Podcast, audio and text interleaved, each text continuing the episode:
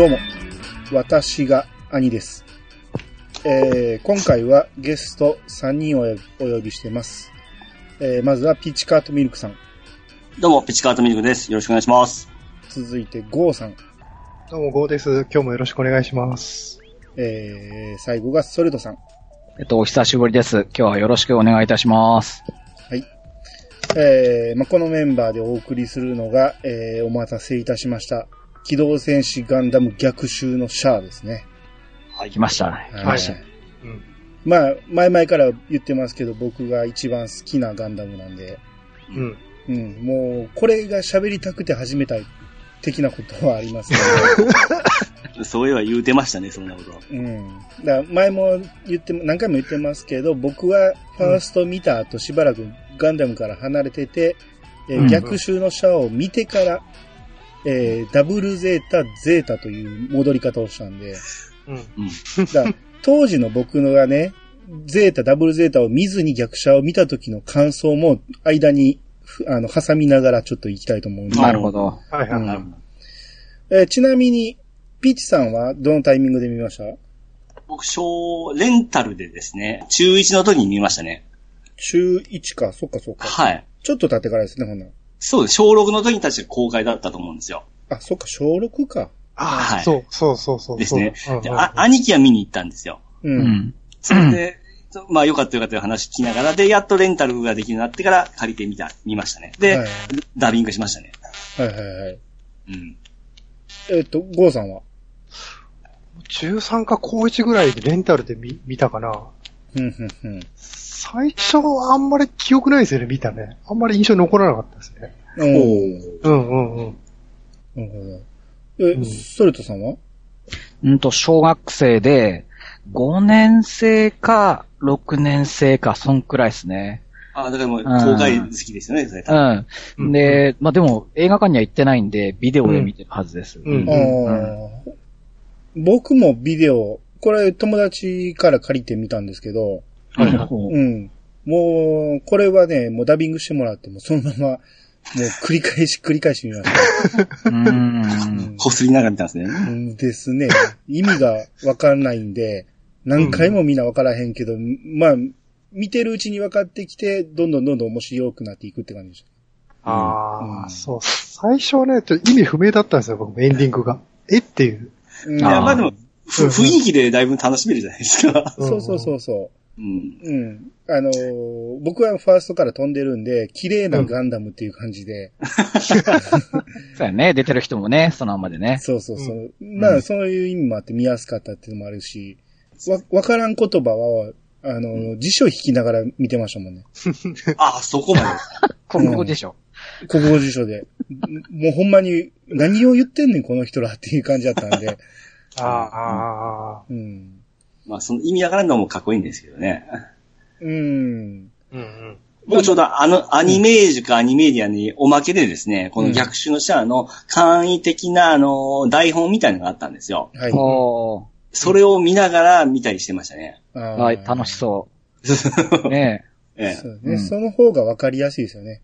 うんああ、うんまあね。特に、ううんんまあ富野さんの脚本は何言ってるかわからんとこ多いですからね。え。わかんないね。富の節ね。うん今回何、3回ぐらい見な、見返したけど、そこで、ね、会話終わらしていいのっていうような、ありますね。あ あそうその先気になるみたいな会話のぶち、ぶち切り感そうそうそうん。う。うん。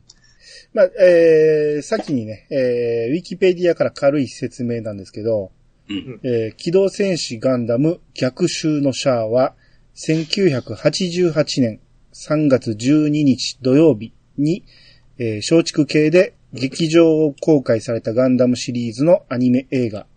えーうん監督は富野義行ということですね。うん。うん。まあ、えー逆襲のシャアということで、まあ普通やったら、なんたらの逆襲。う。うん。あの、スターウォーズでいうとこの帝国の逆襲とか言うんですけど、はいはい。うん。ああ、そうですね。うん、いわゆる、なんか体言止めみたいな感じの。うんこ、ここから急に、もう、分かりづらくしてるんですよね。うん 富野さんは。うん。シャアの逆襲でええやんと思うんです まあでも今、葬儀代シャアの逆襲だっただけ変ですね。なんか、閉まらないね。閉まらないそうそうそうかっこよさの演出もあるんでしょうね、この辺は、ね。まあそうですね。ううん。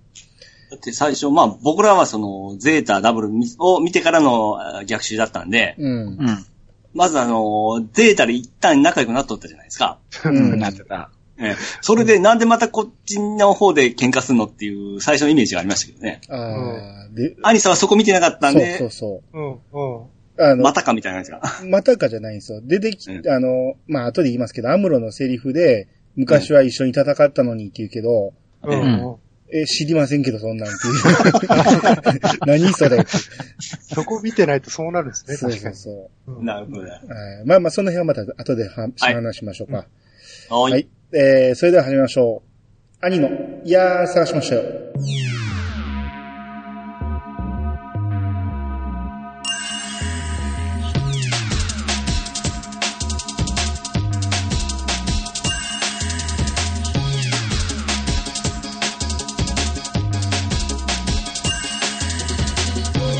この番組は私兄が毎回ゲストを呼んで一つのテーマを好きなように好きなだけ話すポッドキャストです。改めまして、どうもです。改めまして皆さんよろしくお願いします。はい、よろしくお願いしまよろしす。くお願いします。す。えー、ちょっと長くなるかもしれないんで早速内容入っていきますが、はい。長くなるね。まあ、まず始まったら、えー、月のね、えー、アナハイムエレクトロニクスのシーンから始まるんですけど、はい。えー、チェーン、えー、チェーンアギですね。うんはい。うん、これまたミニを履いてるんですけど、うんあえの、スカートズボンですよね。まあ、いいわゆるキュロットですよね。あ、そうです。キュロットキュロットです。なんすかスカートズボン。うん、まあ、これが意外と見えそうで見えないっていうね。うんハラハラする感じですね。ムですね。はい。うんトーバーさん、会話してますね、ここでね。そうですね。うんえーまあ、ニューガンダムをね、視察に来てるわけですよね。はい。うん。もう早速ガンダムのドアップがパーンと映るわけで。うんこれいいっすよね。こう、引っ張らないで、最初にドカーンと見せてくれるのは、すごく嬉しかったです。ですね。う。うんん。こっから、えータイトルに入るんで、まあこれがいわゆるアバンタイトルって感じなんですけど、うん。まあコックピット周りの素材を変えたために3キロ減ってるっていうことをチェーンが気にしてるんですよね。うん。うん。ね。うん。一般ですかと。うん。まあそんな感じがあって、ほんでタイトル。えーはいもうすごくあっさりした感じで逆襲のシャーって出ましたけど。うん。うん筆で書いてるやつですよね。ですね。うん。うん。もう、いかに、あのいろんなものを削っていってるかっていうのがわかりますよね。タイトルにそんなに尺使われへんって感じですね。うん。うん。で、次のシーンがこう、子供たちが軍に追われているんですね。はい。うん。ええ。なんか、えー、まあ、この時のね、走ってる地球のシーンなんですけど、はい。走ってる子供たちも軍もふわふわしてるんですよ、ここ。僕これ昔から気になるんですよ。おーまた、アニチェック入りましたね。全然気にならなかったあ、ですそうですか。僕昔からふわふわ、ふわふわしてるなと思って。地に足ついてない感じですか？そうそうそう。滑ってるみたいなね。そうそうそう。うん。うん宇宙に行くと全然気になる。それを言うもんかなと思うけど、うんうん。これ地球のシーンやから、このふわふわ感はいちょっと違和感やなと思ってて。よう見とるな。あそうですかそうでしたっけ？全然気にならなかったですよ。うん。うんで、まあ、ここの中にね、えークエス・パラヤっていう女の子がいまして、はい。うんあのまあこのね、クリスチーナ一派と修行してたんでしょうね。うん。そうですね。まあ、ほんで、まあ、軍に追われてて、で、なぜ追われてるかというと、このクエスを連れて行くためだったと。う。ん。うん。うん。で、このクエスの父親、えーアデナウア・パラヤはい。の多分指令でクエスを捕まえてこいと。うん。うん。はい。うん。こう今から宇宙に飛ぶから、行って、ね、不良直すから。そう。ちょっと捕まえてこいということで、う。うんん。まあ、軍を派遣せなあかんぐらいの不良やったんでしょうね。あれ、うん今度クエスって何歳でしたっけ？14歳、4、5歳ですそよね。んなもんでしょうね。うん14ぐらいと思いますわ。うん。うん。で、このアデナウア、アデナウアパラヤうん。と、えー、まあ、奥さんがいてるんやけど、この奥さんはクエスと血が繋がってないママ母だと。うん。うん。ということでここは奥さんじゃないんでしょうと。そうそう。まあ、うん仲が悪い。こう、いきなり手、手噛みますからね、クエストはね。うんクエスが噛んだいやわ。、いや、噛んでないっすね、あれね。あれは、ああやってご機嫌というか注目を取りたい。あ、あ、なるほど。うん、そうですよ、そうですよ。ク僕もエスが噛んでるようにはえ見えへんかったんやけど、うんそこはうまく描いてないかなと思っただけで。そうなんです、そうなんですよ。あ、なるほどね。この、奥さん、キャシー、キャシーね、うん。めっちゃ、ドレイク・ルフトの奥さんに似てるんですよ。ルーザー・ルフトそっくりなんですよ。知ってる方は調べてみてくださ い。はい。えー、で、次のシーンでね、この辺はもうさらっといきますけど、フィフス・ルナが、うんえー地球に落とされると。はい。うん。まあ、でっかい隕石が、えー地球に落とされるっていうことで、ネオジオン対地球連邦軍っていう感じなんですけど、まあ、ネオジオンを率いてるのがシャア。はい。えーで、シャアが、えーサザビーっていうモビルスーツに乗ってて、で、この時にいてるのがアムロ。えーうんこれが連邦のロンドベル部隊にいてまして、はい。えーアムロはタイなんですよね。はい。はい。うん。で、この時に乗ってるのがアムロはリガジーに乗ってると。うんはい。情けないモビルスーツです。うん。まあ、情けないとか、まあ結構言われてるけど、うん。うん。まあまあ強いと思いますけどね、これはね。そうですね。ゼータのいいとこ取りでね。うんゼゼータ戻りですね。ではい廉価版ゼータですね。ですね。はい。うんリリファインガンダムゼータですかね。そうです、そうです、そううです。ん。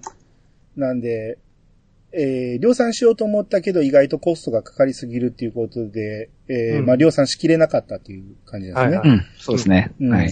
あれこれウェブライダーからロモビルスーツになったら戻れないんですよね、確か。そうですね。ですねまあ、バックウェポンシステムっていう、うん。えふ不可、不可逆不可、ウイルスです不可学ですね。え、えうんえ、はい。うん。残念ながら、アムロがその、BMS、BA BWS の、ううんん、バックウェポンシステム状態で戦ってる描写がないので、うん。アムロだったらもう、ね一、瞬そうですねあのっていうのがないんですよね。感想外しましたもんね。うん、うん、そうなんです。うん。ねまあ、えー、まあ、ここはいろいろ戦闘してて、ここにもギュネイっていうね、えー、これネオジオン側の、まあ、強化人間ですね人間がいまして、はいえーこれが載ってるのがヤクト動画だと。はい。うん。えー、まあ、もうこの辺の戦闘いろいろありましたけど、まあ、フィフス・ルナが結局、えー地球に落とされまして、はい。うん。あ、そうそう、落とされる前にね、うん。えー、アムロとシャアの会話でね、はい。出ましたうん。ここですよね。いっぱい喋りたい。なんでこんなものを地球に落とす？これでは地球が寒くなって人が住めなくなる。核の冬が来るぞ。まあ、いきなりこの核の冬が来るぞみたいなことことを言うんですけど、うん。う。うんん。あえーシャアが、地球に住む者は自分たちのことしか考えていない。だから抹殺すると宣言した。もう、うんこ、ここのもう文章でもうん。う、それまでのストーリーがわかるんですよね、大体。うん。うん。うん。あの、なぜ、この、フィフスルナを落とそうとしてるのかとか、うん。えー、シャアがすでに宣戦布告しているっていうこととか、うん。う。うんん、その辺をたった2行で分からせるっていうね。うん。うん。で、アムロが、人が人に罰を与えるなどと、って言ったら、うんシャアが、私、シャア・アズナブルが粛清しようというのだ、アムロ。うん。うん。次出ますよ。こ、こ、言っていいですか？じゃあ、じゃあ、じゃあ次。大事な、大事なセリフを言わせてくださあい。で、アムロが、エゴだよ、それはっていうね。来たこのエテーマ、テーマですよね。そうですね。うん。エゴはね、えー、意外と今回見直し見たら、たっぷり言ってますね、アムロ。こんなに言ってたっけって。うん。ここが初出ですかねそうです、最初。うん。うん。あ、もう聞き馴染んでるので、やっぱり逆襲のシャアのここが初めて出たエゴだよ、それだ。そうですね。そうそうそうそう。ま英語マイブームなんでしょうね。みんな言うてましたよね。まあ、こっからみんなね、真似していったんでしょう。うん。何かあったら。うん。言い使いたくなりますよ、エゴってね。うんエゴって何やねんってまず調べましょう、もうこれ。あ、素晴らしい。だって、これ、最初エゴって言われても意味わかんないですよ。うん自分勝手とかって意味ですね。ちゃいますっけ？いや、近い。近いまあ、エゴ、エゴイズムから来てるんですけど、うんうん。まあ、調べてください。今聞いてるのがすごいなと思います。エゴの、エゴの意味をえそうですね。セリフ好きなくせに。散そんな々、感じかなっていう。散々みんな使ってたのに。でも近い。ですよねっていう。あまあまあ、そんな感じですよ。うん。80%でいいんですよ。で、まあ、この時の戦闘でね、シャアはファンネルを使わないっていう、まあ、ギュネイが言うんですよね。なぜ大佐ファンネルを使わないんですって言うんですけど、うんそうですね、使わなかった。うん。でもその後すぐに使って、あ、その前結構い一発だけ使ってましたけどね。うん。うん。あの、逃がす時かな？アムロが逃げる直前ぐらいですかね。うんですね。一、回使ってましたけど。うん。まあで、うん。で、ギュネが被弾しまして、うん。で、シャアがもうそれでは動けないだろうから、えーお補助して連れて帰るわけですね。ね、シャアの相手しながらギュネイを2回くらい当ててましたからね。ですね。うんやっぱりアムロはすごいね。アムロ情けないモグルスーツに乗っていようが、うん。うんいがずいて。全然違う、技量が。一発当てて一発が嫌い、嫌いなんそうそうそうそう。ですね。うん。あの時ダミーって初めて見たけど、あ、そうそうそうそう。最初、なんじゃこりゃと思ってね。うん。ダミーに嫌いが、うん仕掛けてある。そうそうそうそう。あの、ダブルゼータとかは、あの、隕石型のダミーやったんですけど、うん。ここでは、そのロボット型ダミーで、うん、うん。う。うんん。で、さらにそこに嫌いが仕掛けてあるっていうね。うん。もう、ほんと風船っていうか、継ぎはぎのね。うん。お人形さんみたいな感じですね。うんうん。だから、始まってすぐ結構逆襲の人はいろんなこう、新しいアイテムっていうか、うん、メカの表現みたいなのたくさんあるなって、小学生でも思ってて、うん。あの、エアバッグ。あ、はいはいはいエアバッグ俺最初な、これモニターから何飛び出してんだってずっと思ってて。と透明なやつが防ぐんだ。そうそう。もう結構、年重ねて自分車を運転するかしないかぐらいまで行ってから、あれ透明のエアバッグなんだって、あやっとわかりましたわ、その時。ああ、なるうほん、うん。しかも何回も出入りしてすげえなってね。ああ、そうですね。一回だけじゃないっていうね。うん、ど。うん、ううん。ん。ですね。まあまあ、あの辺も、まあ、富野さんの先見の明ですからね。そうですね。操縦系もなんかこう丸い、こうなんか変わってましたよね。レバーじゃなくて。うん。トラックボールみたいなやつ。あれはこっからでしたっけ？そっかそっか。や、でもあれゼータとかももうあれかないや、ゼータはレバーでしたね。レバーだったんですよあレバーうんこっからだったような気がするんですけどね。ママウス、二つマウスみたいなやつが。あ、そうそうそうそうそううんそうジョイボールみたいなね。うん、うん、そうそうそう。そうそうそうそう。うんジョイボールもあれぐらい動かせたらよよかったんですけどね。あれになってなんか説得力がなんか出てきて、レバーだったらちょっとやっぱりなんか無理やり感があるじゃないですか、ここまで動くのは。うんこれだったらなんかこういけるんじゃないかっていう気はしてたんで。なんかすごい技術が使われてんやろなってわかりますよね。うん。でその頃、えー、クエスのね、一家が、はいえーシャ、えーシャトル乗って飛ぼうと思ったら、ええーママ母とパ、えークエスが喧嘩しまして、うんはいえーここでママ母離脱ですね。はい。うん。キャッシー、帰ります。ああ、そう。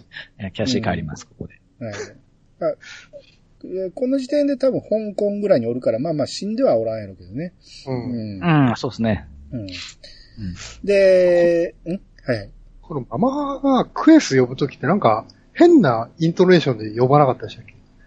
なんかお、クエスね、クエスとか言って、あ、そうでなんかなんかね、僕ずっと気になってて、うん噛んだんですんとこぐらいでねなん。なんかありましたよね。最初、最初手が、手を噛んだのシーンだっけ？こっちだっけ？うん。最初に噛みます。最初噛みます。最初噛みます。そそっちだクエスええ、クエスとかいうのは、僕ずっと気になってて、あ、そうですか。細かいところ気になってますね。イントネーションで気にならないですから。うんああ、多分嫌な母親を演出してたんかもしれないですね、その時 うん。うんで、シャトルに乗り込む前にね、こう、政治特権でね、えーこのパラヤ一家が、えー割り込んだと。うん。はい。うん。2枚でいい。うん。そ、いや、そのせいで、えー未来さんのね、えー未来さんと息子娘が乗れなくなったと。う。うんん。うん。ねで、まあ、政治特権で無理やり割り込んだから、えーまあ、ママ母の分一席空いたから、うん。うんえーそこのご婦人のところ、誰か一人乗したれって、うんえーアデナウアーが言うわけですね。ううんん。。はい。うん。で、未来が息子ハサウェイを、えー乗せるわけですね。うん。はい。うん。まあ、ここで未来さん登場しましたね。はい。うん。アニさんどうでした？この時。うんここの未来、んいやいや、この未来さん綺麗でしたね。でしょうね。綺麗になってましたよね。目がちょっと大きくなって。うん。ちょっと若返った感じしましたね。作画、作画の問題です。やっぱけ化粧が上手くなったんじゃないですか？ああ。えちょっと、これぐらいやったらいけるなって感じ。えいけましたね。で、この時がね、ハサウェイがね、えークエスに見とれるんですよね。う。ん。うん。もう早速惚れとるわけですよ。うんエロガキが。うん。そういう年頃ですからね。うん。13、14だからね。はいで、アブロが、えー、ラーカイラム、えー戦艦に戻った時に、えーブライトと会話するんですけどうん、僕は、ゼータ、ダブルゼータ飛ばしていきなりここ見てるんで、うん。ええはい。アムロとブライトのタメ口がすごい違和感で、今、ああ。なんでっていう、ええうん。まあまあでもそれがアムロが昇進したっていうことを表すんかなっていう。まあでも昇進してもそこまで年齢もちゃうしね。まあでも14年の付き合い。うん、まあ間は空いてるにしても。うん。でも、うんゼータでだいぶ寄りましたからね。うんまあ仲良くなってね、その、敬語がなくなるのはええけど、ちょっと命令口調になってたでしょ。ちょっと上から目線でうね。ん。見ろとか、そんな、そんな感じで言ってたから。それは、アニさんの記憶だったら、ぶった親父にもぶたれたくないのにっていうような少年がこんなことになってからみたいな感じですよね。そうそう、そっからいきなりでしたからね。うんまあ僕の中ではね。まあ、クエスたちが、えーシャトルに乗ってう宇宙に上がっていくときに、えークエスがね、いきなりキャプテン、もっと右に寄ってって言って、うん。まあ、フィフスルナーが落ちてくるのを、えーまあ感じてるわけですね、クエスはね。うん。うん。うん。で、この、シャトルもね、えーギリギリぶつかりそうにはなるんやけど、まあ避けまして。うん。はいうん。ただ、えーギリギリやったんで、まあアデナウアがもうビビって、もう、ねシートの顔をうず込んでね。めて、うん。で、か、神様って言ってるところに、うん。クエスか？クエスがペッっていう。え これがなんか意味あるんですかね？ペイは。あまああるでしょうん。親に対する、しょうもない親みたいなう。そう、感じ。頼りないっていう感じでしょ。そう、あいつも偉そうにしてるくせにっていうね。うんしないででもツバはちょっと良くないでしょ。いや初めて見たとき、これ何やってんねんって最初、え、何やってんの？と思って巻き戻しましたもん。ああ。何やってるかわからんかって、なんかはいペッとか言ってるけど、なんかベロ出してんのかなと思ったら、唾吐いてたんやと思って、僕もそこ気になりました。めっちゃびっくりししたと思って。うん。絶対つくやないですか。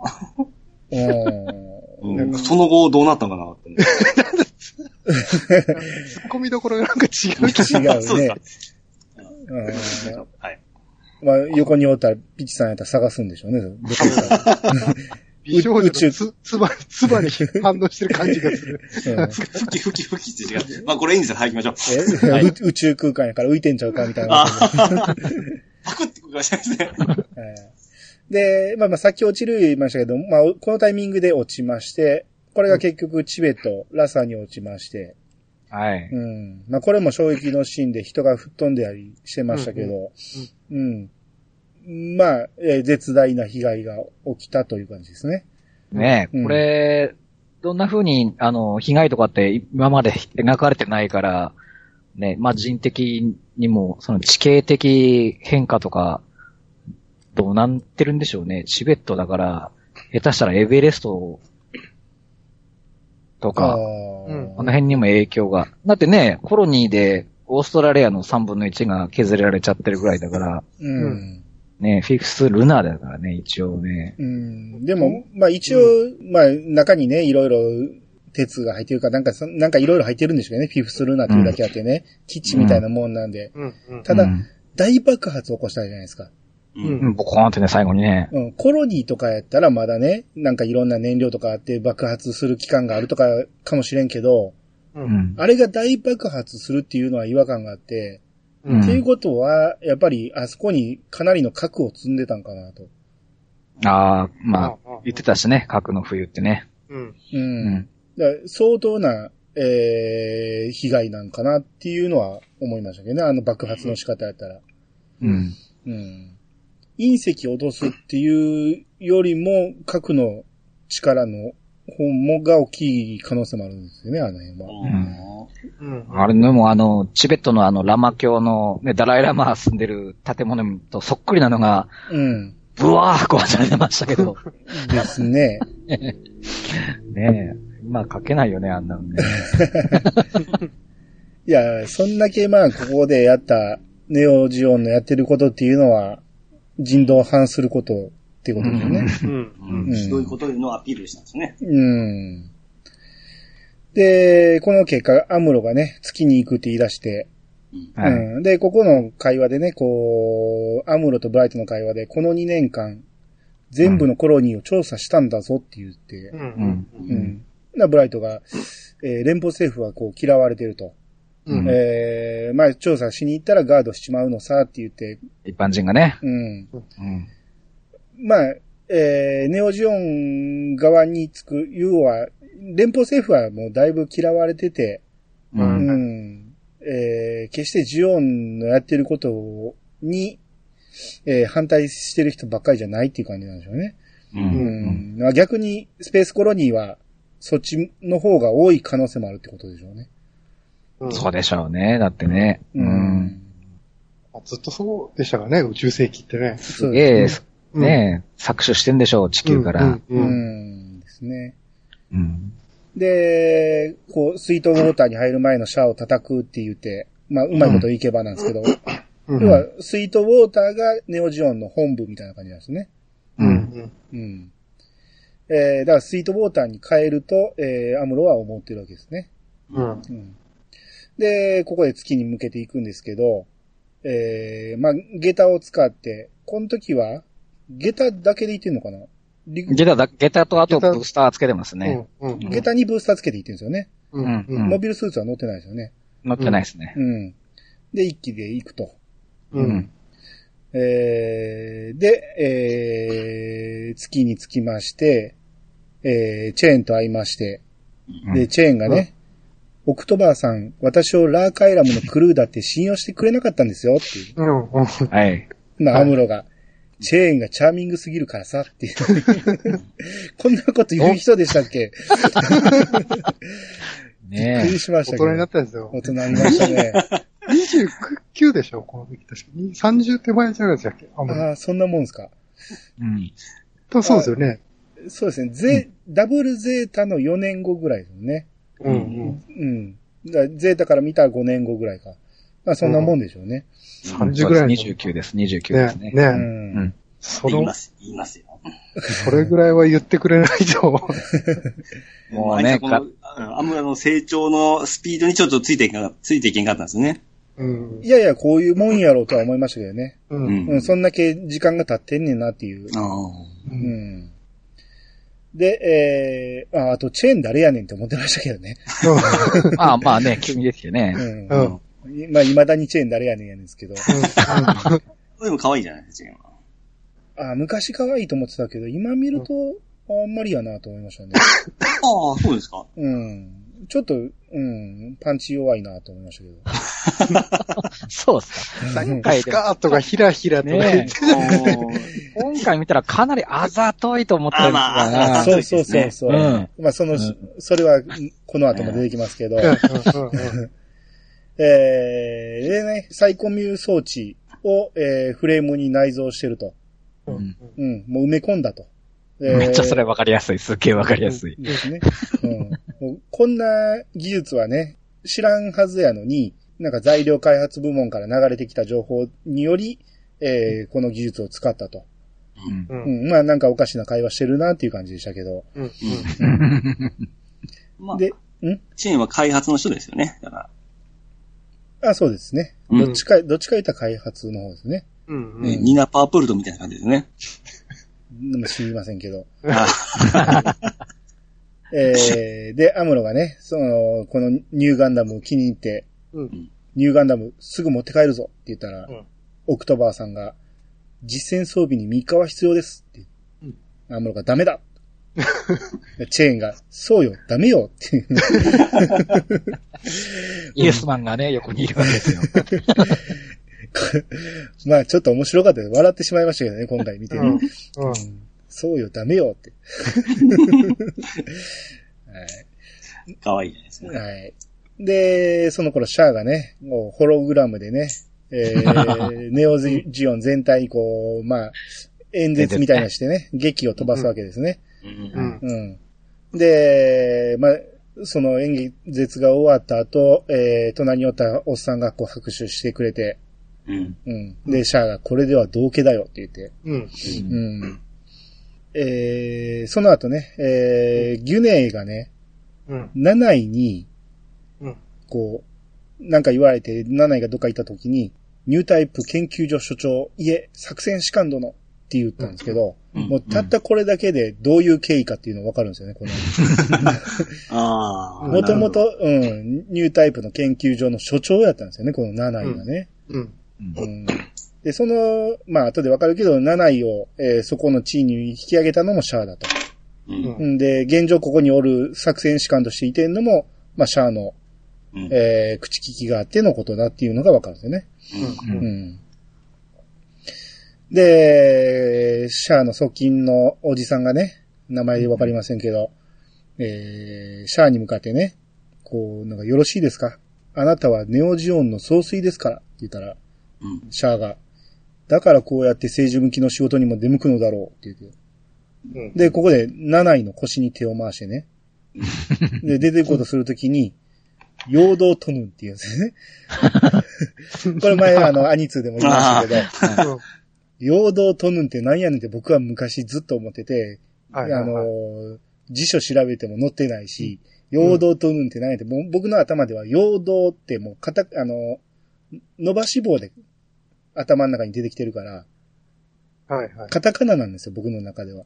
うん。うん。だから全然意味がわからんかって、うん。まあ、あのーこの間アニツーで言った段階ではもう何言ってるか分かったんですけどね、今回見直した時にね。うん。ううんん。で、これ、ゴーさんも、あのー DM グループで画像上げてくれてましたけど、うん。陽動を頼むって言ってるんですよね。そうそう、そうです。うんこれ、分からんかったの僕だけなんですかね。普通に用途を頼むって言ってたように聞こえましたけどね。うん今、今聞くと確かに陽動を頼むって聞こえるんですけど、うん。まず陽動がね、うん。うん、そのタイミングで言うと腰に手回してますから。そこに気になってしゃあなかったんじゃないですか。そうそう。意味がわからんから。流れ的にそんなじゃなかったっけ？うん会話の流れ的に。そうかな。なんか政治向きの仕事をして、で、ね、愛人連れてどっか出て行こうとしてんのかなと思ったら。うんで、まあ、はい、大佐って言ってるから7位に言ってるのはわかるんですけど、うん。まあ、ぎ結果この、シャアはね、えー、これから違うところに向かうから、そのために、えーロンドベルに向かって陽動行動を取ってくれと。書き回してくれっていうことなんですよねうん。わからんようにっていう。うんうん。えー、あ、そうそう、ネオジオンが、えー、月に向けて、えー、陽動行動を仕掛けるわけですよね。うん。この時に、こう、ネオジオン対、えー、ロンドベルでモビルスーツ戦に入ったら、うん。えー、シャアのランチがサイド1に向けて出発したとうんいうことですね。うんで、この時のモビルスーツ戦の中で、えー、これ両方女なんですけど、ケイラ、ばえー、対レズン。うんうん。えー、ケイラがロンドベルで、レズンが、えー、ネオジオンで、うんうん。まあ、どっちも、まあ、エースとは言わんまでもなかなか強い方の、えー、パイロットやと思うんですけど、うん。えー、どっちか言ったら、ケイラがピンチになるんですよね。うんそうです。ね。うん。んで、やられそうっていうところに、えー、アムロが、ニューガンダムで、うん。長距離でメガ粒子を放つわけですよね。あの、放つ弾の威力の凄さっていうのすごいかっこよかったですよね。かっこよかったですね。うん。音もね、音も。そう、わちゃうなっていう感じがすげえする。音だ。そうそうそう。バーってね。ものすごい距離やのにピンポイントでレズン狙ってるんですよね。うん。ううんん。うん。うん。で、まあ、そろそろ時間だっていうのと、まあすごいやつが来たっていうこともあって、えー交代信号を上げるわけですね、レズンがね。うん。うん。うん。これで、えー鮮やかな、えー交代鮮やかだなーってね。うん。うん。交代していくわけですね。ここで富の武士です。なんだ？うん。富の武士で。でしたね。何か感じてましたね、アムロはね。ああ、そうですね。鮮やかすぎるとおかしいああ、なるほど。感じでね。うん。はい。ですね。そう言われんと気づかんですね。そうなんですよ。でちょっといい、ちょっと戻っていいですか？この時、はいニューガンダムで行くっていうのに、オクトバーさんが間に合わないよからやめてくださいっていう話があったじゃないですか。うん。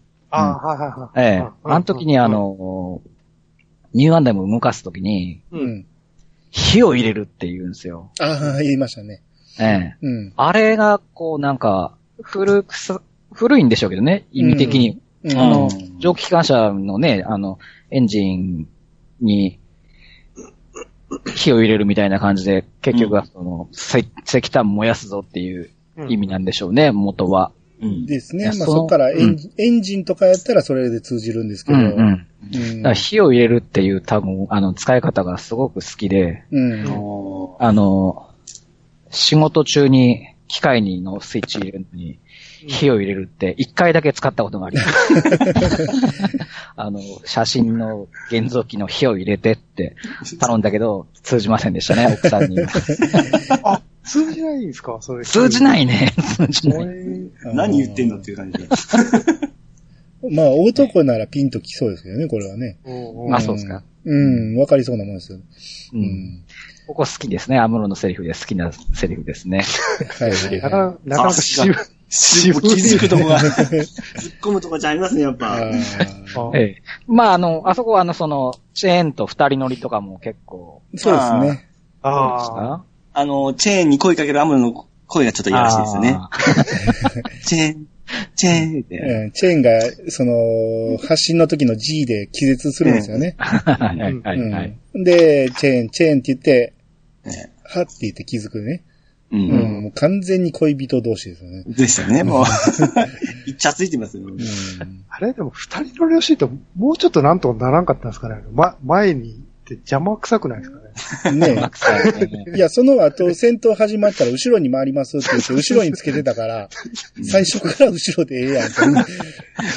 いや、その G がかかるようになるじゃないですか。後ろだったらもっと危ないじゃないですああ、か。そっかそっか。寝かした方がいいんかもしれないねですね。ですね。うん。かなりなんか仮説っぽくて、あの、ねうんオクトバーさんにとめ、とがめられてた時に、うんアムロ手でギュッギュッギュッギュあの、あの、きあの、その仮説の椅子を固めてましたよ。一生懸命。最初、うんあの、かニューガンダムのモニターとかを、うん。最初、あの、最終抑え込みみたいなのしてんのかと思ったら、チェーンの椅子をうん一。生懸命固めてる感じでしたね。はあうん。火を見てる あなんだ。最初からもう狙っとったわけですね。ああまあ、前に追ってくれた方がイチャつきやすいし。うんね気絶したら何かするかもしれないですね、アムロ。うんまあ、でもししてるでしょ。切れしてるでしょよだれ、よだれとか垂れてるでしょ多分実際だったら。失神してるわけでしょだってですね。はい。ねねえー、クエスたちが乗ったシャトルがね、うん。えー、ああ、はい、はい。故障してたんか、うん。えー、戦闘に巻き込まれそうになってたところを、えー、ライカイラムが拾ってくれて、うんはい、はい、はい。で、ライカイラムの方で、えー民間人を受け入れしてくれるという感じですね。う。うんん。で、ここでハサウェイが乗ってたということで、えー、ブライトがそれを見つけて、うんここで感動の再会ですね。はい、はい。ここ偶然あったんと思って、ちょっとびっくりしたんですけど、うんまあそうですね。これできすぎた。ものすごい偶然やと思うんですよね。うん。うん。っていうか、未来も、うん妹のチェイミもうん。乗ろうとしてたわけやねんから、ブライトに伝えてるはずなんですよ。うんチケット取ってたんやからうん、これに乗りますっていうことは伝えとかなあかんじゃないですか。う。うんん。伝えてなかったら、そこに乗せたハサウェイど、どうやってブライブライトに会うねんって話じゃないですか。あ、でも、ロン、最初に、うん。あの、空港で、うん。あの、ロンデニオンに行くからねってはう、うんんそれ、それは言ってたけど、うん。それもブライトに伝えてないわけでしょでもブライトも、ブブライトもロンデニア食い予定だったんじゃなかったっけ？この時。違ったっけな？でもまあ、アデナウアースにうんもう言われて、ロンデニオンには行ったんで、そう、我々も行き先一緒だったみたいな。あ、そうですね。同じ方向だって言ってまそうそうそうしたよね。。うんうんうん。うん。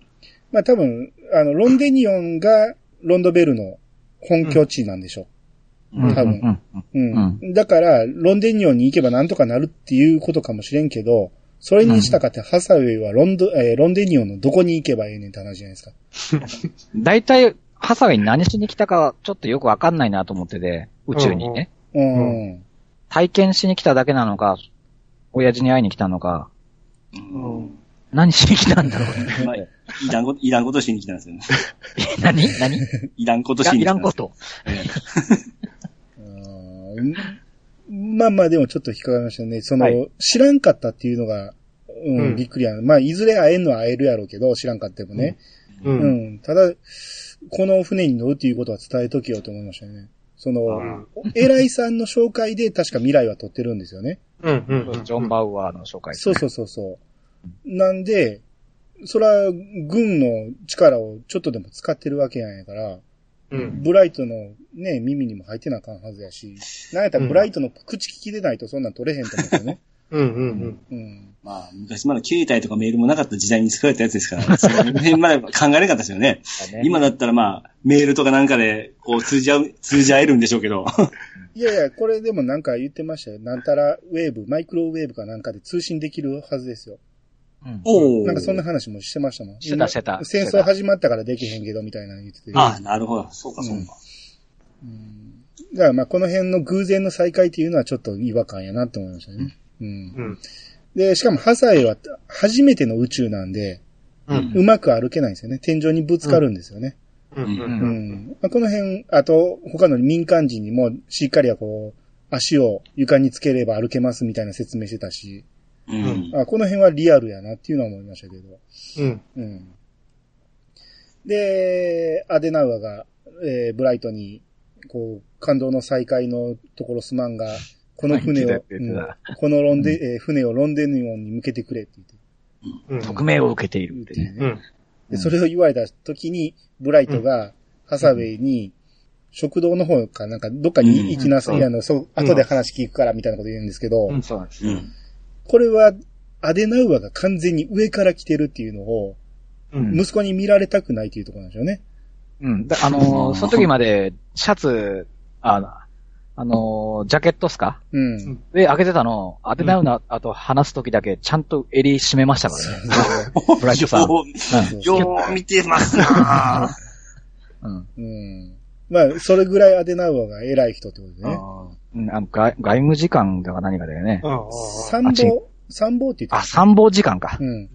うん。だから政府って言ってるけど、軍なんですよね。うん。だから、地球連邦軍が政治をしてるっていうことなんでしょ、この時点では。うん。連邦政府の参謀次官。うん。軍と政府が多分一色体になってると思うんですよね。うん。軍事政府ってことですよね、地球連邦軍。そうなんですね、今ね。うんうん。で、えー、この後クエスとアムロが、えー初接触するんですけど、まあ、モビルスーツとかあるところでね、アムロがクエスに、この先は民間人は入らない方がいいって言うんですよね。うん。でこの時クエスは、すいませんってこう素直に謝るんですね。う。うんん。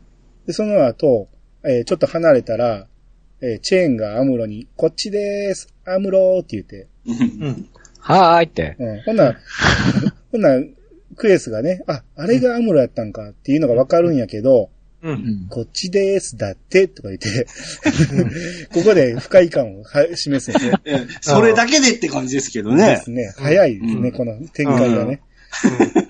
ちょっと普じ、通ですわ、あれ。うん、時間かけられへんかったんやろうけど、うん無理やりですよね、このああ、そうですね。反感は。うんうん。ちょっとあざといはあざといですけど、うんあのーまあ、それにしても早すぎますよね。早すぎますあの一言あの一言ではね。うんそれはないぞと思いましたね。うん。で、その後、まあ、アムロと会ったっていうことをクエスが言ったんか、ハサウェイがね、えー感じなかったかって言って、そのアムロのことをね、ほなクエスが他の大人と同じみたいって言って、う。うんん。なハサウェイが、でもあの人、初めてモビルスーツに乗った時、ちゃんと操縦して、ジオン軍のザクっていうのを倒したんだぜ。う。うんん。コックピットに座っただけでガンダムの配線なんて全部わかったって。で、クエスが爆笑するんですけど、うんまあ、俺らも爆笑するね。うんで、それをニュータイプって言うんだ。インドのクリスチーヌが言ってたのとは違うなって。ニュータイプは物とか人の存在を正確に理解できる人のことだよって言って、っていう、まあ、会話が、子供たちの会話があるんですけど、うん。まあ、だから今、ソルトさんが言ったみたいに、こう、違和感ですよね。うん。うん。コックピットに座っただけでガンダムの配線が全部分かったっていうのは、うんファースト見てる段階ではそういう風には見えなかったじゃないですか？うん。あ、なんか説明書見ながらやってましたね。うん。そうそう。うん 説明書。でも、あれはやっぱり、ガン、アムロっていうのは後に、やっぱり、えー英雄化されて、うん。ねうん。こう、いろんな伝説的になってるんでしょうね、アムロはね。うん。いろんな出来事にこう、おひれはひれがついて、う。うんん。うん。これぐらいこう、神格化されていってるんかなっていうのを、子供たちは信じてるっていう感じなんでしょう。うんうん。で、えー、またね、クエスがね、えー、モビルスーツデッキの方に入っていったら、うんこう、チェーンが、ここは民間人が入ってはダメよって言ってうん。うん。もう、不快感あらわにして、うん。クエスが、前も入ったわ。あなたこそなんでここにいるの？っ てええおるもうチェーンは何も悪いこと言ってないですからね。うん。普通の大人の対応ですからね。うん。で、チェーンが、え、なんでって？って言って びっくりするんですけど、うん。自分はこの船のメカニックマンよって。ほな、クエスが、大人の言いそうなことね。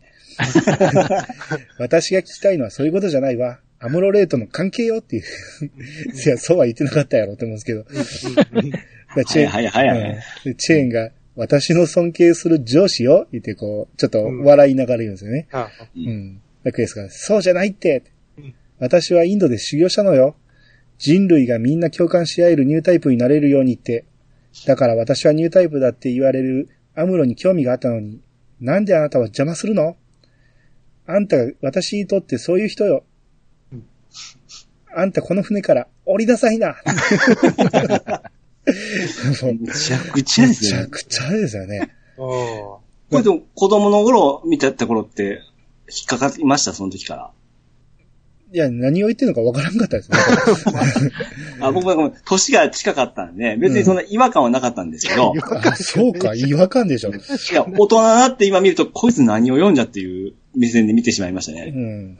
まあ、完全な違和感ですよね。まあ、だから、わがまますぎる子供を表してるんやけど、それにしても、あ言ってることがもう飛びすぎですね。強強化人間ですね。ね、宇宙来ただけでこ強化されちゃったんでしょうね。そう。尺がない分早いですよ。うんうんまあまあ、まさにそれで、尺のために、この後の、あの、クエスの行動を理由づけるために、うんここでのチェーンとのやり合いをさせてるわけでしょうけど、うん。ちょっとね、唐突すぎますね。でしたね。やっぱり、ここは違和感がどうしても。ありますね。うんあんたこの船から降りなさいだわ、ないでしょ。うんで、まあ、その後、えー、まあ、ハサウェイがね、えー、連れ戻すわけですけど、こう、ロープに引っ掛けてね。うん。で、戻すわけですけど、クエスとハサウェイの会話でね、まあ、シャアが、えー、名前が出てきて、クエスはシャアの考えについて理解を示すんですよね。う。うんん、わかるな、言うて。うん。うん、でも、そんなことで慣例化してもいいのかって聞かれたら、うん、わかんないって言って。うん。う。うんん。だやっぱこの辺は、まあ子供なんで、話に聞いてるっていうことだけなんで、理解ができない。でも、えー、興味はあるっていう感じなんでしょうね。うん。うん。で、そう、ここですよ。えー、アムロとうん。ブライトの会話で、うんシャアは俺たちと一緒に反連邦政府の連中と戦ったが、あれで地球に残っている連中の実態が分かって、本当に嫌気がさしたんだぜっていうセリフがあるんですけど、うん。まあ、初めて見たときに、やっぱこれは意味が分からなかったセリフなんですよね。うんああ、まあそうでしょううね。んで、まあまあ、でもそういうこと、そういうこともあったんかと、俺が見てない間に。っっていうのは、無理やり理解しようとしたんですけど、うん。う。うんん今回見直したら、うん。反連邦政府っていうのは、これはティターンズのことなんですよね。戦ってるわけや。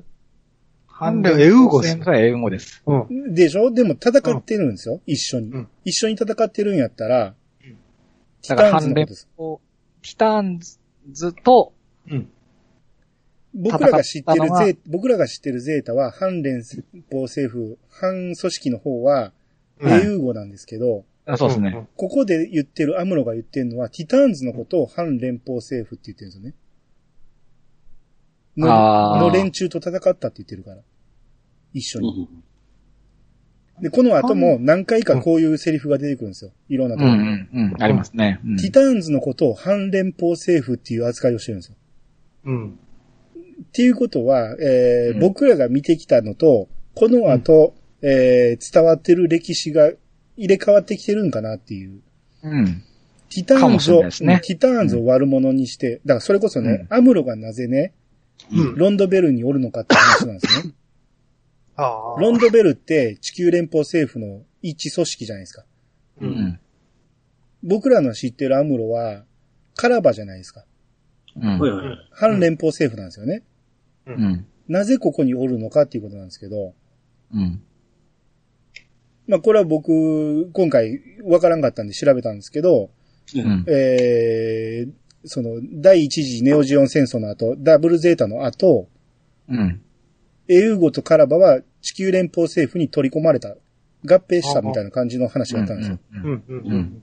うんうん。ああ、なるほど。うん。で、ロンドベルっていう、その、いわゆるエリート部隊うん。うん。に、えー、最初にブライトが入って、その後アムロも入って、えー、まあエリートとして、えー、第一線で活躍してるっていうことなんで、うん。だからエウーゴを悪者のの歴史にできないわけなんですよ。この時点で。う。うんん。だからティターンズ、ティターンズと第一次のハマーン時のうん。ネオジオンを悪者にするっていう歴史に仕向けてるんかなと思うん。ああ。なるほどね。う。うん。うん。まあ、このセリフで、えー、いろいろ調べてそう、ここまで分かったんですけど。う。うんん。ようそっからそこまで調べましたね。いや、だから、意味が分からなかった。最初はね、反連邦政府と一緒に戦ったっていうのが意味が分からなかったんですよ、今回見て。うん。かなっていう感じですね。まあ、実際に、これ見てるだけでは、エウーゴとカラバが連邦に吸収されたっていうことは一切言ってないから、あうんからないんですけど、どっかで、えーそういうこと書いてるのを見たんで、まあそれはそうなんでしょうんう。うん。そうですね。今思ったら、エウーゴって組織名出さないの不思議な感じですよね。ああ、そう。ねですね。ね。もう、もう取り込まれてしまってるんですよね。そうそうそう。うん。取り込まれて解散してるぐらいかもしれないですよね。うん。ううん。う。うんん。ロンデニオンに到着しまして、ラーカイラムがね。うん。で、そこで、会計監査局のカムラン・ブルームが、うん。えーアデナウアを、えー迎えに来てまして、うん。はい。まあ、未来さんのフィアンセ、元フィアンセですね。うん。はい。うん。まあ、ここでもい、未だに未来さんに未練があるんですよね、この人ね。これは兄さんでもファースト見て、ああ、カムラン出てきたって感じで嬉しかったんじゃないですか、ああ、それは忘れてましたね。多分、これを見た、逆者を初めて見た段階では多分、この人のことを忘れてたと思うんですけど。でも声も一緒ですし、そうなんですようね。んいやいやいや、でもそこまで見てなかったと思うな。うん。まあ、なんカムランはね、うんかなりサービス、サファンサービスうんがうんあるなと思って。うん、そうですね。うん。うんえー、まあ、これが、えー、なんで会計監査局が迎えに来んねんと思いましたが、まあ、これ後でわかりますけど、うん。えー、この後ね、えー、アデナウアを見送った後、解散だっていうことで、まあ、各自いろんな仕事をするんですけど、う。うんん。アムロには仕事がないんか、アムロは、えーチェーンと手をつないでエレベーターに乗るわけですね。ハサウェイの森ですね。ハサウェイも一緒におるのに、チェーンとアムロは手をつないでるんですよね。うん。うん。で、コロニーの内部の方に行きまして、うんうん。で、アムロがね、三代目ハローを手に入れるっていうか、まあ、お願いしてたのを、えー受け取りまして、うん。えーこれをハサウェイにプレゼントすると。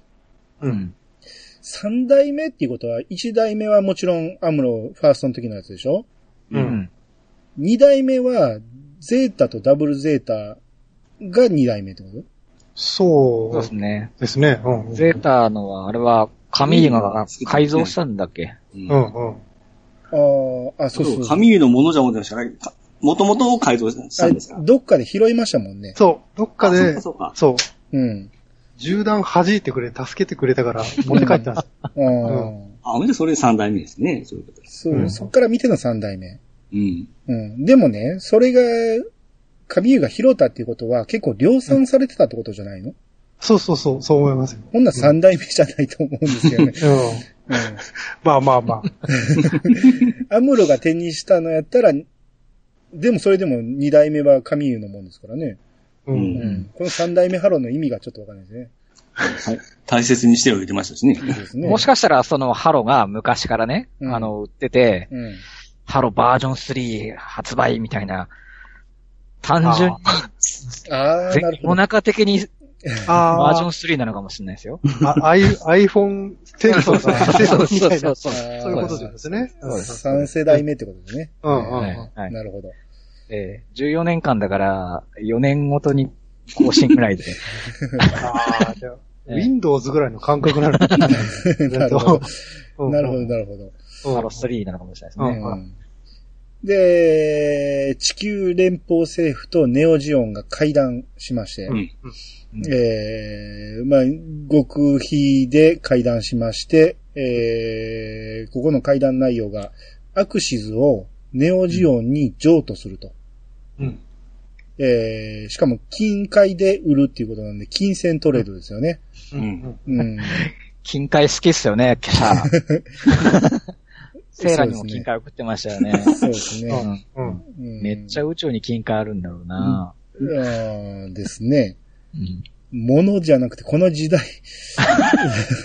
なんか、なんかね、その、ウェブマネー的なのないんかいなと思いますけど。まあ価値が変わらないですからね、金はね。ああ、うんそうですか。はい。うん。まあまあ、この金塊を数えるためにカムランを追ったわけですね。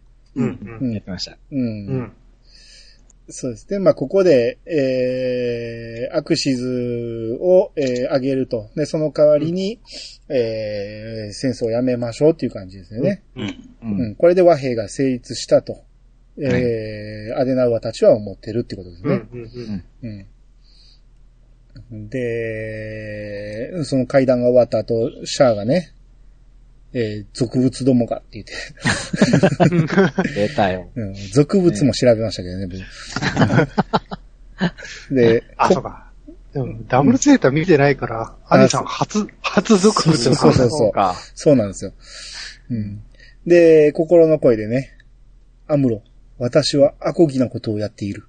うん。近くにいるなら、わこの私を感じてみろ。感じる うん。うん。ど、どういうこと？ね どういうこと？止めてほしいの？どうどういうこと？うんこれは、なんやろ、心の声とはいえ、な、なんでしょうね。うん。うん。あ、まあ、アムロを意識しすぎてるっていうことですかね。これはね。うん。うん。まあ、まさかおると思ってないですからね、ここにね。うん。うん。その後すぐあれですよね。うん。そうですえーまあ、その後ね、アムロとハサウェイとクエスで、えーうん湖をドライブするわけですね。うん。う。うんん。で、クエスがね、こう、飛んでる白鳥を見て、うんあの白鳥を追いかけて、アムロって言って。うん。ほんなら、アムロがその白鳥を見てね、こう、ララーのことを思い出して、うん。あ思いっきり。最近夢ね、うん最近夢に見たばっかりだったから。あそうそうそうそう。うん、また見るようになっちまった、言っそうて。この前か、あの、そうです、そうです。そうそうそうそう。あんで、これ、兄さんまたここで喜んだんじゃないですか？アムロまだ島パン履いてるって。ああの時ね。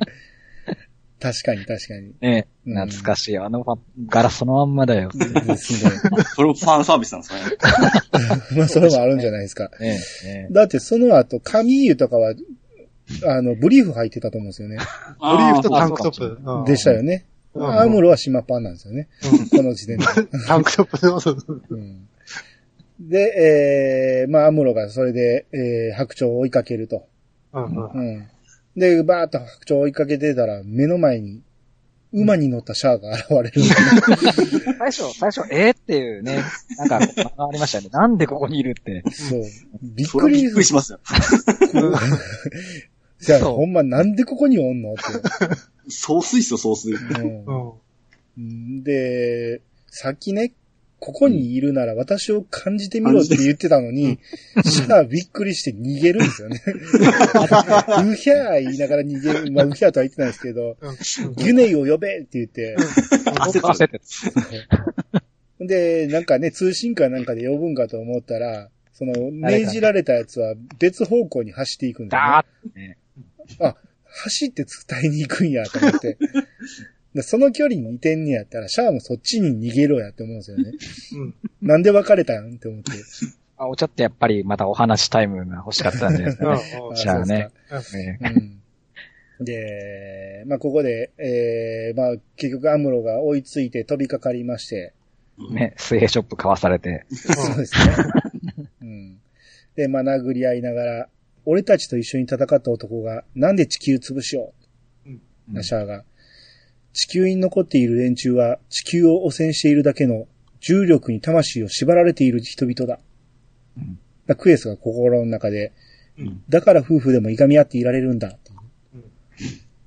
ここでアムロが飛び降りたんか。ここで飛び降りるんですね。水平チョップかわして。うん。で、飛びかかって、うんで、シャアが、地球は人間のエゴ全部は飲み込めはしないって言って、ううんん。英なアムロ語2回目ですね。え言いましたね。で、アムロが、人間の知恵はそんなものだって乗り越えられる。うん。はい。な、シャアが、ならば今すぐ愚民どもに英知を授けてみせろ。そうですね。愚民も英知も調べましたよ、これ。うんみんなもすべてにね。で、クエスがまた、そうだわ、それができないか心の中で思うんですね。うん。で、ここでこう揉み合ってるシャアとアムロで、えーアムロが最終的に友え投げするんですよね。と思えない。超綺麗なと思えない。うんあで、貴様をやってからそうさせてもらうって言って銃を出すんですね。うん持ってたんか。先にやるよ。もっと早出せって思う。で、その銃を構えようとしたらその手をね、うんえークエスが車から飛び降りて、うん。えーその銃を、えーチョチョップして払って、うん。で、それを綺麗に拾って、流れるような動きでね。どんな訓練受けてきたんやと思いますけど。うんで、あ、アムロ、あんたちょっとせこいよって言って来、いよって。うん。ほんで、アムロに銃を向けて、うんほんで、それを見たシャアがね、クエスに行くかいって言って、にやりってそう、それは絵ですよね。めっちゃ早いっすよね、急すぎるやろ。シャアのその感覚何と思って。うん。誘拐っすよ、誘拐。うん。これは、あれでしょ。カミーユを誘った時と同じぐらいの速度でしょ。うん。あのカミーユ誘った時も速かったけど、うん。うん、このクエス何者やわからん。クエスをそう、うん。銃を持ってるね。まあ一応向こうには向けてるけど、う。うんんうんね、アムロと一緒に乗ってたやつですよ。うん。うん。よう行くかいって言えたなと思って。うん。シャアがクエスを連れて行ったところにギュネイが、うんえー、モビルスーツで迎えに来ると。ううんん。えー、ホビーハイザックですかね。そうです。うん、カラフルなハイザックですね。うん。これは兄さんと義母抜かれたでしょ。これはど、どうにも抜かれましたね。うん、なんだこれはって思いました。ガンダムカラーのザクみたいな感じですよね。うん。うん。そうね。うん。うん。で、まあこれに乗って、まあ船に戻るわけですね。うん。うん。シャアが、うんクエスに、えー我々は空に出るが、どうするね？クエスエアっていう。うんうん。僕最初クエスエアのエアが意味がわかんなくて、ああ、そうです。それどういう意味なんですか？まあ、エアって言ってるか、わからんかって、もうんう、クエス、なんたら、なんか、夫人みたいなことを言ってるのかな、うんみたいな、思ったんやけど、うん。これ、今回あの、全部セリフをね、書き出ししてくれてる、書き起こししてくれてるサイトがあって、うん。そこで僕初めて分かったんですよ。うん。クエスエアって書いてるんですよね。ああ。エアですね。ううんん。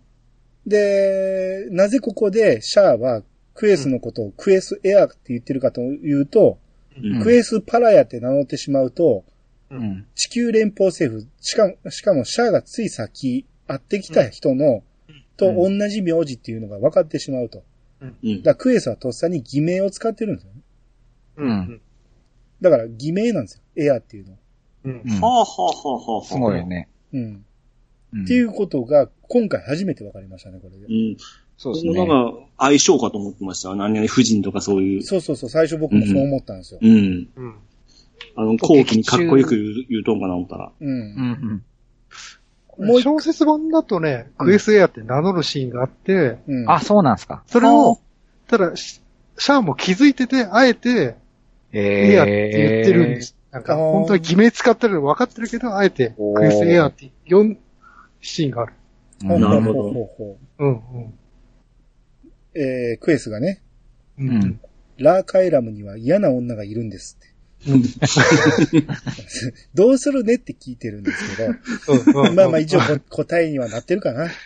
あの、シャアも、シャアも、そうなのか。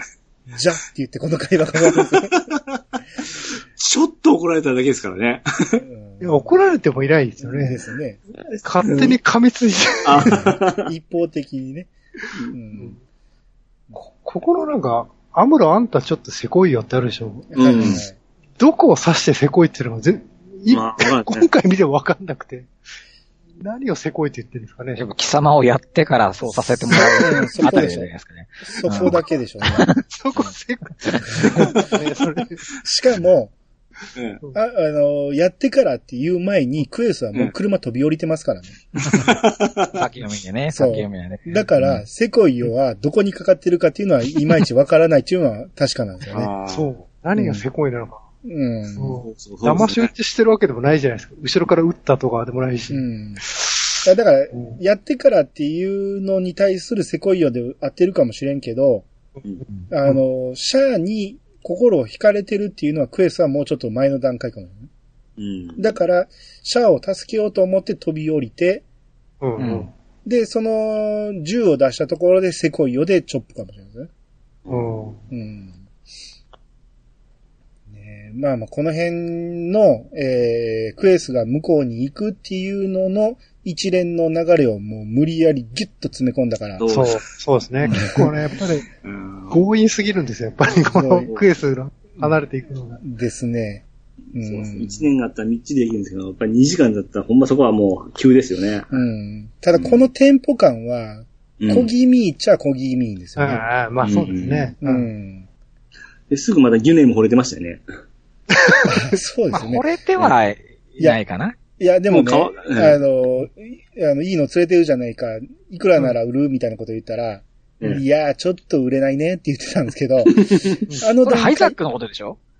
あ、そうなの？あ、ハイザックですかハイザック。僕、クエスのことだと未だに思ってますけど。いやいやいやいや。あれハイいい趣味してるじゃないか。あ、そうですか。そうそうそうそう。あれハイザックがなんか、うん、なんかマニアを装ってたんですよ、あの服装的にも。そうか。いや、だから変な格好してるなと思ってたんですよ。そうそうそうそう。昔の飛行機乗りみたいな格好してそうそうそうそう。んうん。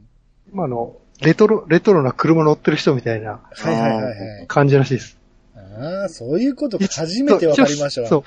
一応潜入で入ってるボディーガードなんでバレないようにしてるってことなんですよ。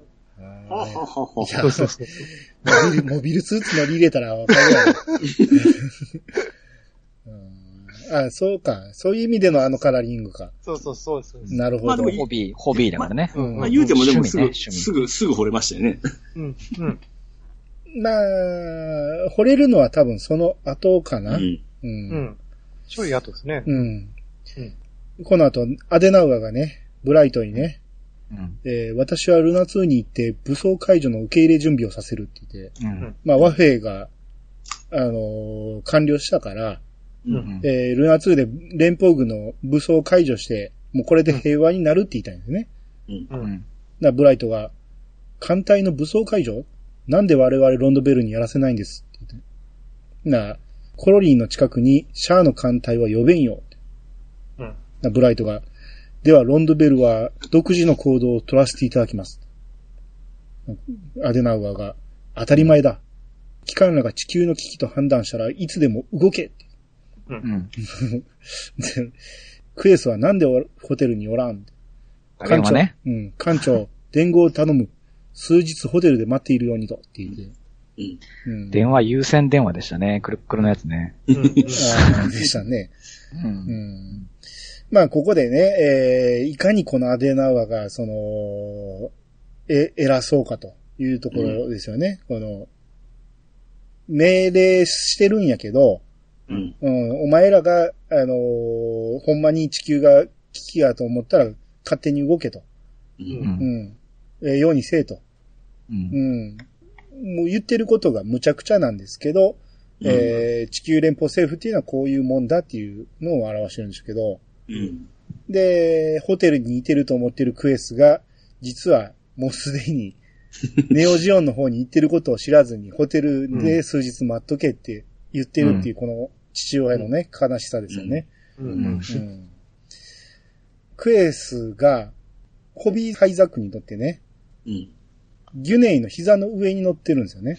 うんうん。で、膝の上で操縦して動かしてみると、お意外と簡単に動かすと。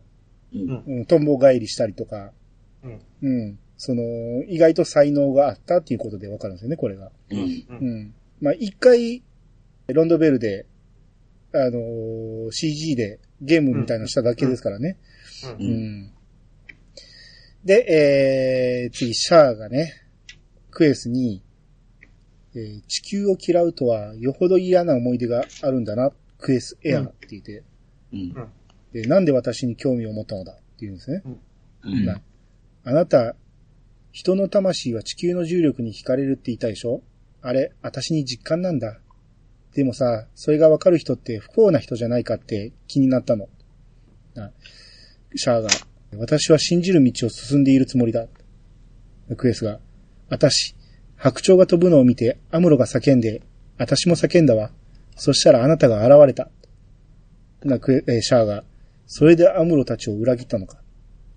な、あはは、あの人たちとは偶然知り合っただけ、まだ友達にもなってなかったわ。っていう会話があるんですね。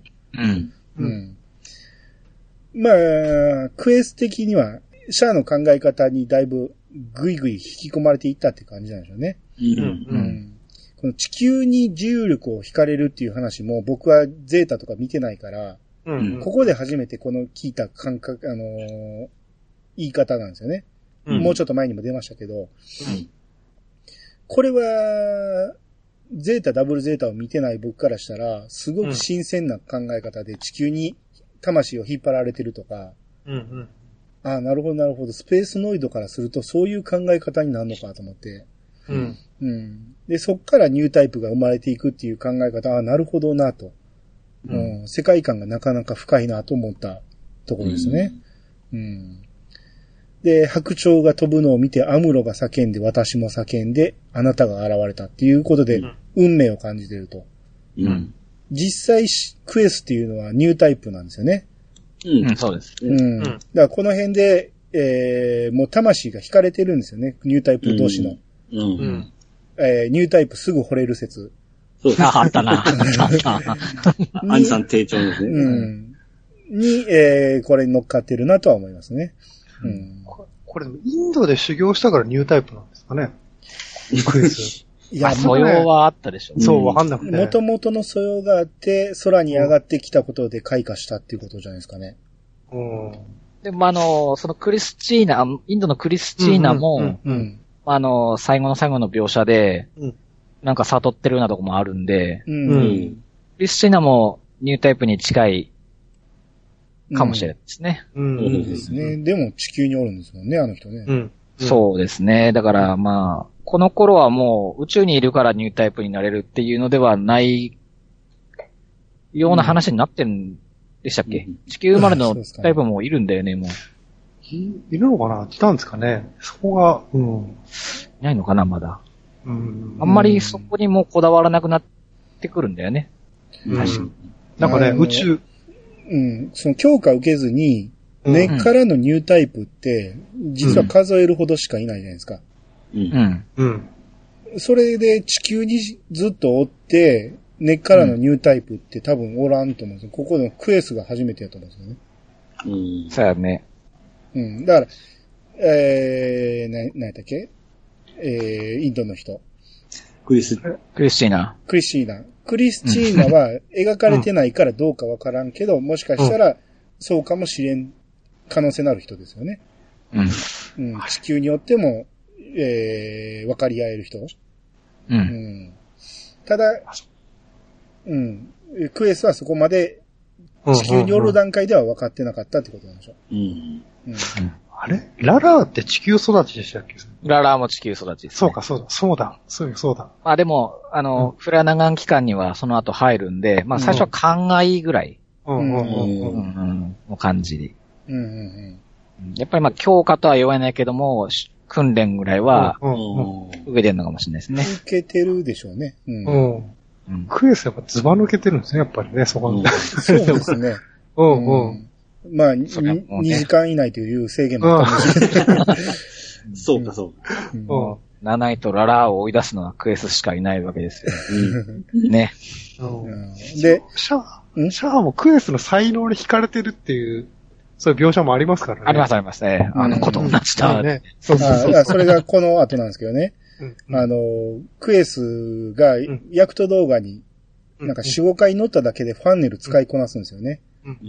うん。サイコミュ装置を使わずに、うん。あの、動かせるっていうことで、うん。うん。で、行け、ファンネルたちって言って、うん。結構みん。なファンネルのこと擬人化するん。ですよね。ファンネルたちって言うん。ですけど、お友達ね、お友達ね。うん。それで完全に使いこなしてるのを見たシャアが、あの子と同じだっていうのね。うん。うん。まあ、まあ、どこまでララーと被せてるのかわからんけど、うん。うん、才能は、うんここで見込んだってことですよね。う。うんうん。ん。そうか、そうか。一年戦争のララと同じくらいの年代なんでしょ、多分。ああ、うんそのくらいかなそのくらいかな。うん。ああ、だから余計に被ったみたいな。なんか、わあ、きついな。うん。まあ、心まで持っていかれたかどうかわからんっていう感じね。ううん。で、この後びっくりするんですけど、シャアがね、電車に乗ってるんですよね。で、シャアとクエスとギュネイが、うんねえー乗ってて、3人だけで乗ってるんですよね。クエスめっちゃ昇進してますよね。ウィートウォーターだからね、うん安心して。いや、でも総水ですよ。まあ、めちゃ通勤なんだね。うんで、しかもその後車乗ってるから、どっからどこへの移動やねんって感じなんですけど。そう。あれも僕も、なんで電車乗ってるかわかんなくて、うん。今回ね、小説読んで分かったんですけども、あれは、あの、平民と同じ位置にいるんだってアピールのためにわざと乗ってるって、ああ、なるほど。そういう描写があって、あ、そういうことだったのかな、電車のシーンはっていうのは。え、じゃあ、あの、あの花束渡したババアも、演出ですかねあ、桜あれ、演出じゃなくて、本当に電車、毎回この時間にシャアが乗るからってことで、そういう人が現れた。なるなほど。るほど。なんかね、えーあ、そういうことだったんだって大合唱が始まるわけですね。そうそうそう。そこまでして、あの、花束渡したいんやったら、自分で渡しに行かなあかんやな。回して、うんね、人づてに渡していったからね。かわいらしいおばあさんやね。うんで、あの大合唱ね。はい。うんはい。これ星の光に思いをかけて、これはなかなか歌われへんけど、メロディーいいですよね、これね。うん。うん、で、 Char's believing, our pray pray。あ、そう言ってんだ。そう初めて知った。 Char's believing, ours pray pray って言ってるんですよ。おっぺけぺーに聞こえるね。そう、僕も結局何言ってるかわからんかったけど、今回の書き起こしのサイトを見てわかりましたね。ああ、そこまで書いてましたか。書いてました。うんおいうん歌いますよ、僕これ。うんうん。じゃあ、今度ぜひ生で。あれ、メメイン、メインタイルとメロディー一緒なんじゃないかああ、ですね。ね。ええああ、そうなんですよ。そうそうそう。うん。まあ、これはまた後で出ますけど。はいはい、はい、はい。で、その後ね、車でお送ってもらって、シャアが降りて、で、明日の作戦よろしく頼むぞ言って、クエスの手の甲にキスするんですよね。うん。。はいい。もういやらしいね、これね。うんピチさん、ピチさん。はいはいピ。チさん、この時の、あの、クレスの髪型はどうですか？ああ、ちょっと。どっちがいいいですか？や、そっちの方がいいですね。大人っぽいそれ、そっち、どっち？あ、今その、今のそのコスチューム着とる方の髪型ですね。ああ、そうしまった方が。はい。いや、でも確かにそうですよ。うん。うんねそれ今大人目線だからかもしれないですよね。いやいやいや、昔からそう思いましたよ。あ、そうですか。うん。あの、何？うんツインテーあのル。互い違いのツインテール？うんう。ん。あれより、あれ嫌いですもん、僕どっちか言ったら。まあまあ、ツインテールは若いですからね。あうんれさすがにちょっと厳しいですよね。何歳後ろに、15、6なんでね。後ろに結んでるのはちょっと大人っぽくなりますから。うんううん。ん。あの時に可愛いと思いましたね、初めて。うん。ううん。うんん。まあ、あの、コスチュームも相まってですね。コスチュームね。いやね、制服みたいなもんでしょ、ああ、れまあ、そうです、そうです。うんそれがいいですね、大人っぽくて。うん。で、えー、その後、ナナイとシャアの会話でね、うん。まあ、シャアの家にいてるんでしょうね、ナナイがねう。ん。アクシズを地球にぶつけるだけで、地球は核の冬と同じ規模の被害を受けます。う。うんん。それはどんな独裁者でもやったことがない悪行ですよ。それでもいいのですか、シャア大佐。うん。ね。シャアが、今更説教はないぞ、ナナイ。うん私は空に出た人類の革新を信じている。しかし、人類全体をニュータイプにするためには、誰かが人類の業を背負わなければならない。うんうん。ナナイが、それでいいのですか？大佐は、あのアムロを見返したいために、今度の作戦を思いついたのでしょ？う、うんな私はそんなに小さい男か？うん。なナナイが、アムロレイは優しさがニュータイプの武器だと勘違いしている男です。うん。女ならそんな男も許せますが、大佐はそんなアムロを許せないって言って。なんか、ナナイは、んアムロのどんだけ知ってんねんって感じですけど、優しさがニュータイプの武器。そうですね。あの、触れたことないでしょうしね。うんあのと。うん。まあ、この辺で、こう、ナナイと、えー、アムロがほんまにそういう関係っていうのがわかるんですね、もう。もう、バスローブ着てますからね。あシャシャアね？シャアがね。ああ、シャも、シャー、シャーね。はい。うんうん。びっくりした、アムロと思ったん違えた。だからこれあのー、ナナイは、うんあのー、ハマーンさんと同じ声じゃないですか。はいまあ、その辺も相まってすごくこう、いい、想像してしまった、想像してしまうんですよね。ねもしこの人がね、うんハマーンやったらみたいな形で考えてですね。これはね、でもこの使い回しはいかんやろうと思いますよ。ここだけはいかんやろ。うん。いや、まあ、声優話は後にしましょう。あ、ごめんなさい。うん。そのまとめて喋らんとい、いろいろありますから、そんなこと。うん。うん。この会話の時にね、うん。えー家の窓からね、コロニーの内壁が夜景のように映ってるんですけど、う。うんーん、どっからどう見た窓なんやろうなと思って。うん。窓やったら。ら隣の家が見えな感じじゃないですか。空見上げてる感じの窓なんですよね、あれ。めっちゃ高いんじゃないですか？ま、あの、位置が。位置が？うん。まあ、総帥の家なんで首相官邸みたいな感じで。うんうん。それに2階、しても3階のリビング、全面ガラス張りみたいな。それにしても、床が斜め向いてなあかんぐらいの角度ですよ、あれ。うんまあまあ。まあ、スイートウォーター自体がそのなんか、シャーも言ってたけど、密閉型とオープン型を無理くり合わせた、そっかそっか。いびつな、いびつなコロニーだって言ってたんで、なるほど。それもちょっと関係してるのかもしれないですね。そう言われてみれば、なるほどと思いますね。うん。で、この後回想シーンでね、うん。えー、まあ、ファーストの時の、ララとアムロの戦いをね、うん。シャア目線で見てるっていうシーンがあって、うん。うん。こう、アムロと、えー、だから要はガンダムとエルメスが戦ってるんやけど、ううんん。ララとアムロが見えて、人同士が手を繋ごうとしてるような感じで見えるんですよね。う。うんん。まあシャア目線で見たらあの戦いはこう見えるんかっていうところですよね。うん。うん。で、ララ、敵とじゃれるな、言うて。しゃ、喋るな、喋るな。いや、じゃれるなって書いてましたよ。マジですか？うん。うん。ここの書き起こしは書いそう書いてましたね。おー、じゃれてたんだ。じゃうん。あシャア的に。ああ、そういう風に見えるのあ。そういうんだうから、ん。シャアから見たら。うん。なんか、奴とのザレ言はやめろとかっていうセリフはうん。あね、あファーストではあったですよね。ううん。ん。ですね。うんだからまあそう見えてて、結局あの、アルテーシアがいなければっていうのを未だに後悔してるってことですよね、これ。うん。うんで、えー、また、ナナイとシャアの会話で、えー、クエス、よろしいんですねって言って。な、あれ以上の強化は必要ないと思うが、うん。はい、うんあの子はサイコフレームを使わなくてもファンネルをコントロールできるニュータイプです。うんそうだろうなって。えーシャアがここで、えー、シャワー浴びるかなんか、席外すんですね。ほんなら、七井が独り言で、もう寝るわってね。うんうん。ジオン大君の名前を受け継ぐ覚悟が大差を変えたいと思いたいが、うんクソって言って、うん。グラス投げるんですね。う。うんバカラのグラスをね。うんうん。あんな小娘に気を取られてって言って。まあ、七井があれは自分、自分に言ってんですかね、七井が。自分に言ってるんでしょ。あ嫉妬してることに対してってことでしょ。ーうん。ああ、そういうことか。ああ多分、ここのね、シャアのね、あの、あれ以上の強化は必要ないと思うがっていう感じからしたら、うん。道具としてしか扱ってないように見えるんですよねう。ん。ううん。ん。ですね。うん。だから勝手に七井が、うん、焼きもち焼いてるのかなっていう。うん。思います若い子、若い子が来たら焼きますよ。うん。うん。若すぎるでしょ。13だからね。女性が見たらやっぱりそういう気持ちじゃないですか？やっぱ。